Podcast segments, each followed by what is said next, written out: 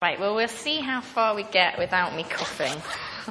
I'm really sorry. I'm especially sorry to those on the loop system because I imagine it's not very nice. So I will try.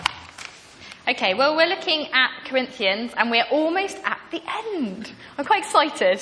Finally, we will see the end of this book. Um, so, Corinthians chapter 15. So, have a little look for that. Um, and it's First Corinthians, not Second. There's two lots of them. You'll find it in the New Testament towards the back.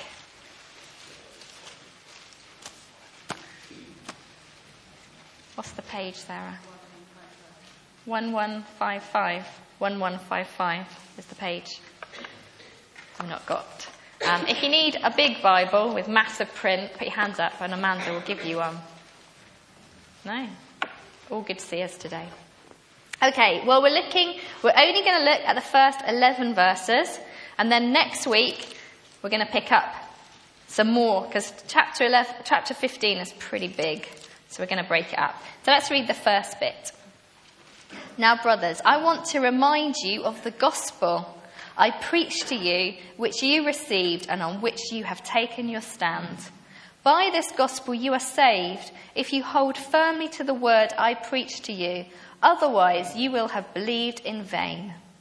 For what I received, I passed on to you as of first importance that Christ Jesus, for our sins, according to the Scriptures, that he was buried, that he was raised, and on the third day, according to the Scriptures, and that he appeared to Peter and then to the twelve.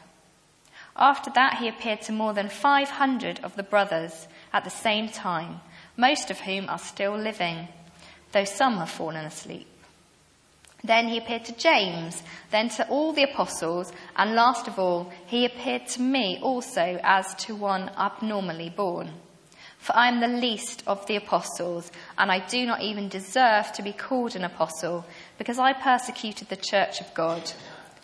But by the grace of God, I am what I am, and his grace to me was not without effect. No, I worked harder than all of them, yet not I, but the grace of God that was within me.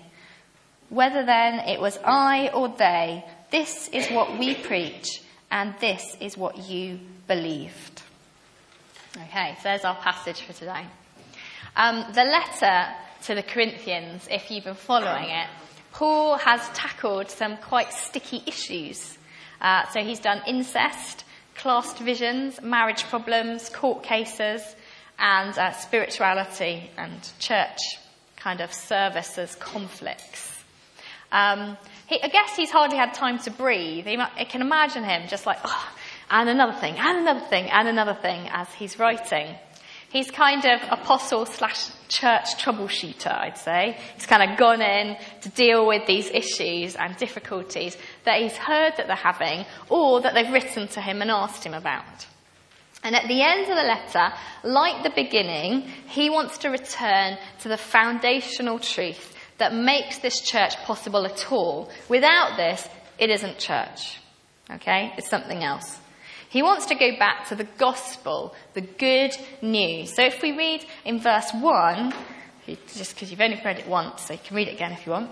Now, brothers, I want to remind you of the gospel I preached to you, which you received and on which you have taken your stand. So he's talking about they've taken their stand on something. He wants to start and end his letter with this. If they don't believe this anymore, if they've forgotten it or it's got sidelined in the kind of masses of issues that they've all got flying around this church, um, you know, this issue is greater than anything that he's touched on so far. Because what does it say in verse 2? By this gospel you are saved if you hold firmly to the word I preach to you.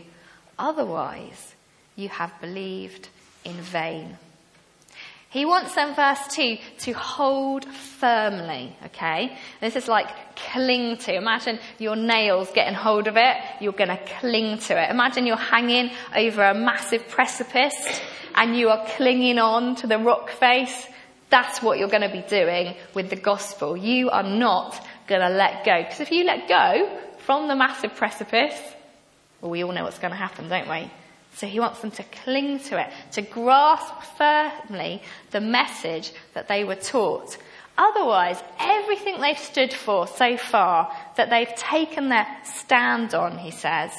Imagine some of the stuff could be family difficulties, they've had difficulties maybe with employment, we know that that was issues at that time, um, the sacrifices generally that they've had to make. And also, not just the difficulties, but the blessings they've received as well, the prophecies they've received, healings, the speaking in tongues, all of this will have been in vain, utterly worthless. He says, basically, your services, everything you're about is utterly a waste of time, in vain, pointless, if you have forgotten the gospel. Okay, and that's true for us, isn't it? By this gospel, verse 2, you are saved.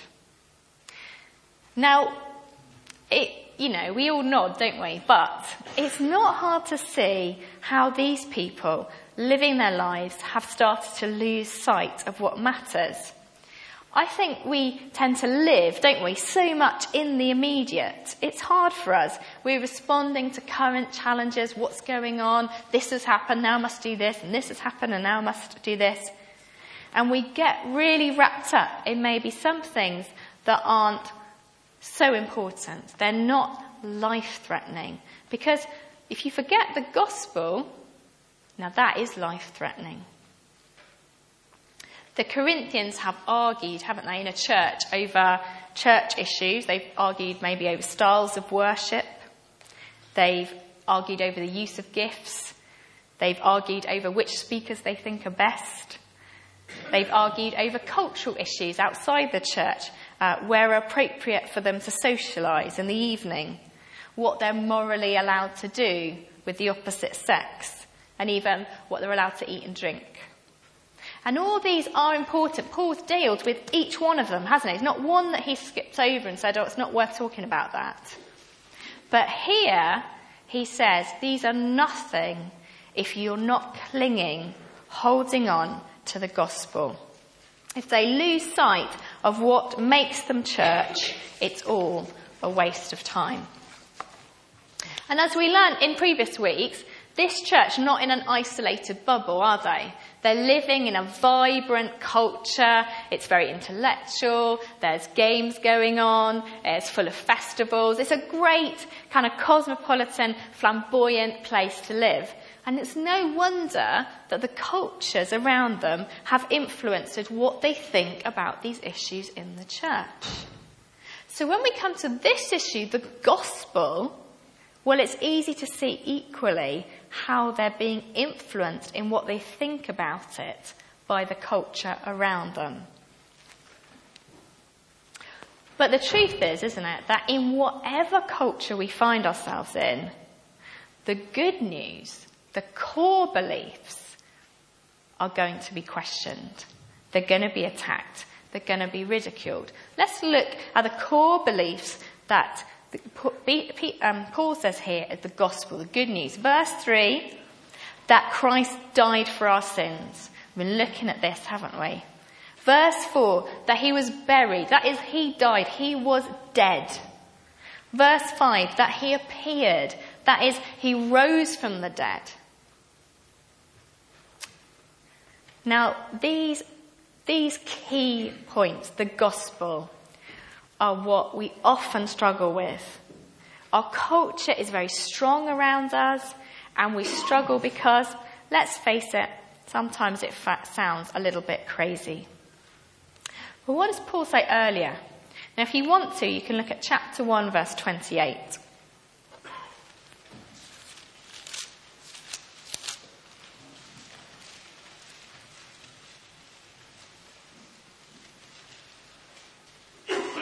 No, that's not the right one. Wait.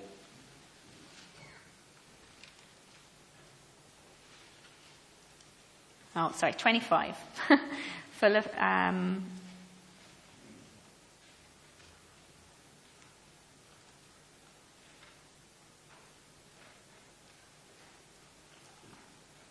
I think it's all of that section, sorry. You can look at verse 18 in a minute.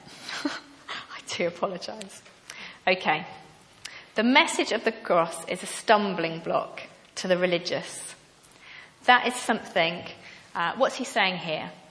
That it's quite impossible for the religious. They've got their own idea of God, and it's hard for them to get their head around it. And for the intellectuals, it's foolishness. Okay, we've got lots about that. For the foolishness is God and is wise. We've got verse 20, has not God made the foolishness the wisdom of the word? Verse 18, for the message of the cross is foolishness to those who are perishing, but to us who are being saved is the power of God. All that first section, chapter 1, he talks about this, how it seems like it's foolish or it's silly to do or it's impossible for people to understand it. He gives them two camps. The religious, they find it difficult to understand because they've got their own idea of what God is like and what he would do. And the intellectuals, they find it hard to understand because they say this doesn't make any sense.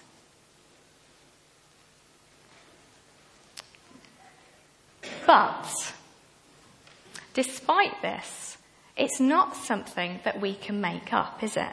Let's look. Paul says, For what I received, I passed on to you. Go back to verse 15, uh, chapter 15, verse 3. For what I received, I passed on to you. The gospel sometimes sounds a little bit odd, a little bit crazy, a little bit nuts. If you're, if you're you know, into academia and things like that, people think, mm, this is a bit crazy. If you've got your own idea of God, you might think it's foolishness. But Paul says, I didn't make it up. For what I received, I passed on to you. Have you ever tried explaining the gospel to someone? Just someone saying, tell me the gospel. And, you, you know, they say, oh, what do you believe? And you start. Okay, so you might say, well, I believe there was this man named Jesus. He lived 2,000 years ago. Um, I believe that he was God. Um, they're struggling straight away, aren't they? You go on, um, I believe he came to earth to die for our sins. Mm. I believe that by the blood we've received forgiveness from God and we'll have eternal life. It just sounds so strange to us, doesn't it? In our culture, this seems really quite weird to believe this. But what did Paul say in chapter 1, verse 18? He said, But for those who are being saved, it is the power of God. It is the power of God. And this message might seem utterly foolishness. It might seem something a simpleton might believe but it is nonetheless the power of God. That's not to say that um, someone can't understand it. You can study the scriptures. You can say, oh, I see this, this, this. This is what happened. Sacrifice, atonement. Yeah, I understand all that. But to truly understand it, to get it, it's the power of God, isn't it? We know that to be true, that God has put His Spirit in us and enabled us to see the truth. And the Corinthians at the time, perhaps to try and fit in with the culture around them, seemed to be a little bit tempted to sideline this bit of the gospel. In a culture that honoured thinkers, um, it must have been a little bit tempting. But what does Paul say in verse 3? He says, For what I received, I passed on to you of first importance at the very first opportunity that he had, before anything else, Paul passed this on. He said, I didn't develop this thinking over time. It wasn't something I came up with, a new worldview that maybe will change as I learn something new or as I become more clever or as someone points something out to me and I say, oh yeah, sorry, I didn't realize that. So obviously it must mean this. No, this is unchanging. This is something that he received and he passed on as first importance. And we too might be tempted to downplay the gospel a bit, to water it down. We might want to focus on Jesus as healer or Jesus who loved people who was hated by others. And there's nothing wrong with saying that, is it? But when we subtly start to focus on those things, to make it more palatable maybe, we're missing the most important thing that we are to cling on to. Remember that precipice? We've got to cling on to it. We don't want to miss telling people about the cross, however maybe foolish it might sound to them, however how silly it might be received, or however much we might be ridiculed. This is the power of God. And after all, in a culture that we live in, where maybe God no longer seems to exist, well, not in a personal way, where sin is used for something that maybe is a little bit naughty, where animal sacrifice, well, what's that about? That's something very primitive. We might be tempted to make our gospel a bit more palatable.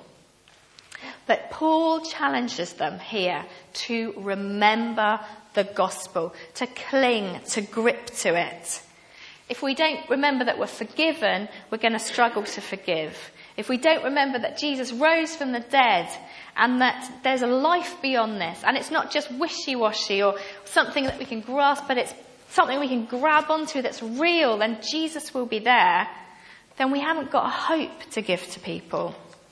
And later on, next week, we'll, feel, we'll read how Paul says, if you don't believe this, you're to be pitied beyond all men. Now, Easter was a great time to remember the gospel, wasn't it? In all its foolishness, but all its power. And I remember um, sitting down to write the Good Friday talk and just struggling with how do I begin in this culture to explain it? You know, how do I communicate this? But as Paul found, however hard we wrestle with it to explain it, and it's certainly right that we do, we need to just tell it as it is. Sometimes our message, as he says, seems foolishness. But at the same time, it's amazing, it's liberating, it's transforming, and we know that to be true. The gospel makes sense of what we know desperately deep down and we try to ignore. That there is a God who loves us. There is a God who is there, who is real, who communicates with us, that can influence us, that can change us, that can forgive us, that can give life meaning. And Jesus is this God. He did what was unimaginable. He died a horrendous death. He took the punishment that we deserved that was the rightful anger of God towards the mess of this world. And we only have to read the newspaper or look at the echo or open our front door to see how much evil this is in the world. And where would we be without a God who is rightfully angry at this sin? And yet we have a God who dealt with this within himself, who took it on and took that punishment. This unbelievable love, this love beyond any imagination that can take the most despicable of all human beings and say, I love you. And he can take us too. If we just come to him, if we just admit what we have done, we have not lived how he wanted us to live. We have not done what he desired in words and in thoughts and in actions and in deeds. We know that to be true. We're not perfect. If we come to him and we accept what he's done on the cross for us, he will accept us into this loving relationship. And not just for now, but forever.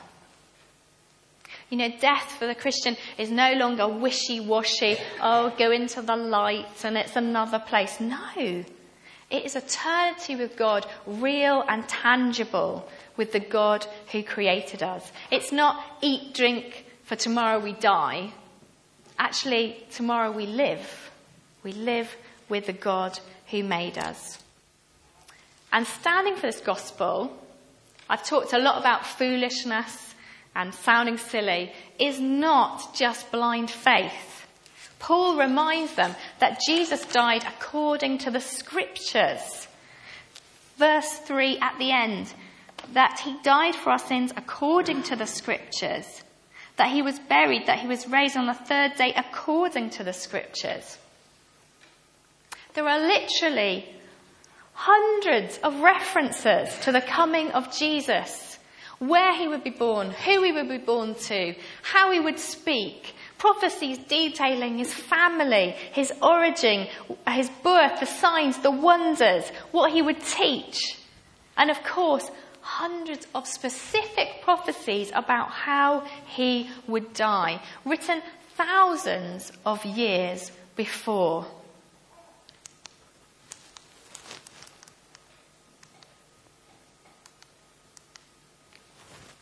There's just so many of them. How he would come in, that he would be hated, that he would be betrayed, that he would be betrayed by a friend, the price of the betrayal would be 30 pieces of silver. It's pretty specific. The betrayal money would be cast on the floor in the temple. Very specific. More specific. On the temple.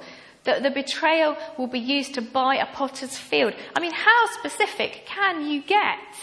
Yes, it can be foolishness, but it is not.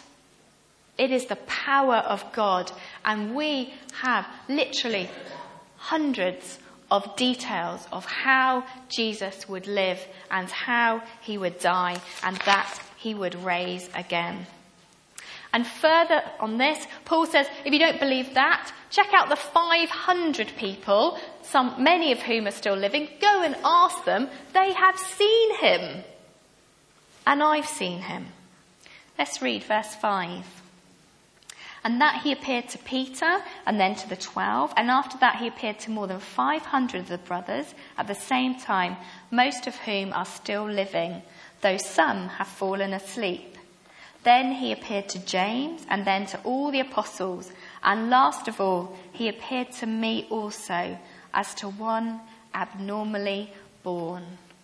Now that abnormally born, some people say it was an insult given to him by people who listened to him.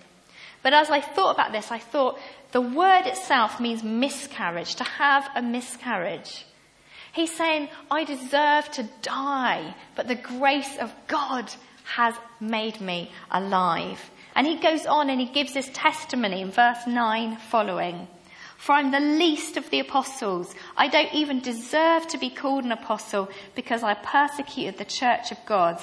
But by the grace of God, I am what I am and his grace to me was not without effect. No, I worked harder than all of them. Yet not I, but the grace of God that was within me. Whether then it was I or they, this is what we believe and this is what we preach. Paul says, I know I simply don't deserve it. I don't deserve anything from Jesus and anything I've given him was because of the grace that he gave to me. And this is what I preach, and this is what you believed. Just as we come to respond now, we're going to sing um, some songs and the band come up. But I want you to think about your story. Paul says, remember what you first heard. What was it you first believed? What was it that brought you to Jesus? Are there parts of the gospel, maybe, that you struggle with today? You've stopped maybe thinking about them because they seem a little bit weird? Or have you just simply drifted away from them? We're going to have an opportunity to respond um, coming back to Jesus. And uh, I'm going to go wild because um, I had this made for Messy Church and it was just a chance for the children to um, put their names on the cross uh, to say that Jesus died for them. Well, I thought, wildly enough, as the guys had made it, that we could do the same. I know, you've got to get out your seat. John made you do it the other week. Um, so there's a little thing you can tie on. There's more if you want it. There's pens you can write your name on and just use it as an act of worship really to just come and say, you know, Jesus, this gospel is for me. I believe you died for me, my sins. I believe that you you were risen again. I believe that there is a heaven that I am going to and there is a hope. Maybe right now you're just doing church. Um, maybe it doesn't motivate you. Well, why not come and say, Jesus, give me your spirit. I want to see the gospel afresh. I want to taste you once more. Perhaps you've stopped sharing the gospel because it does sound a little bit crazy. Let's come now and ask for boldness because this is the power of God. Just come, just whatever you know, whatever prayer you're going to pray this morning, why not come and just symbolically show Jesus, look, I'm willing to get out of my seat, so I think I'm willing to maybe share your gospel.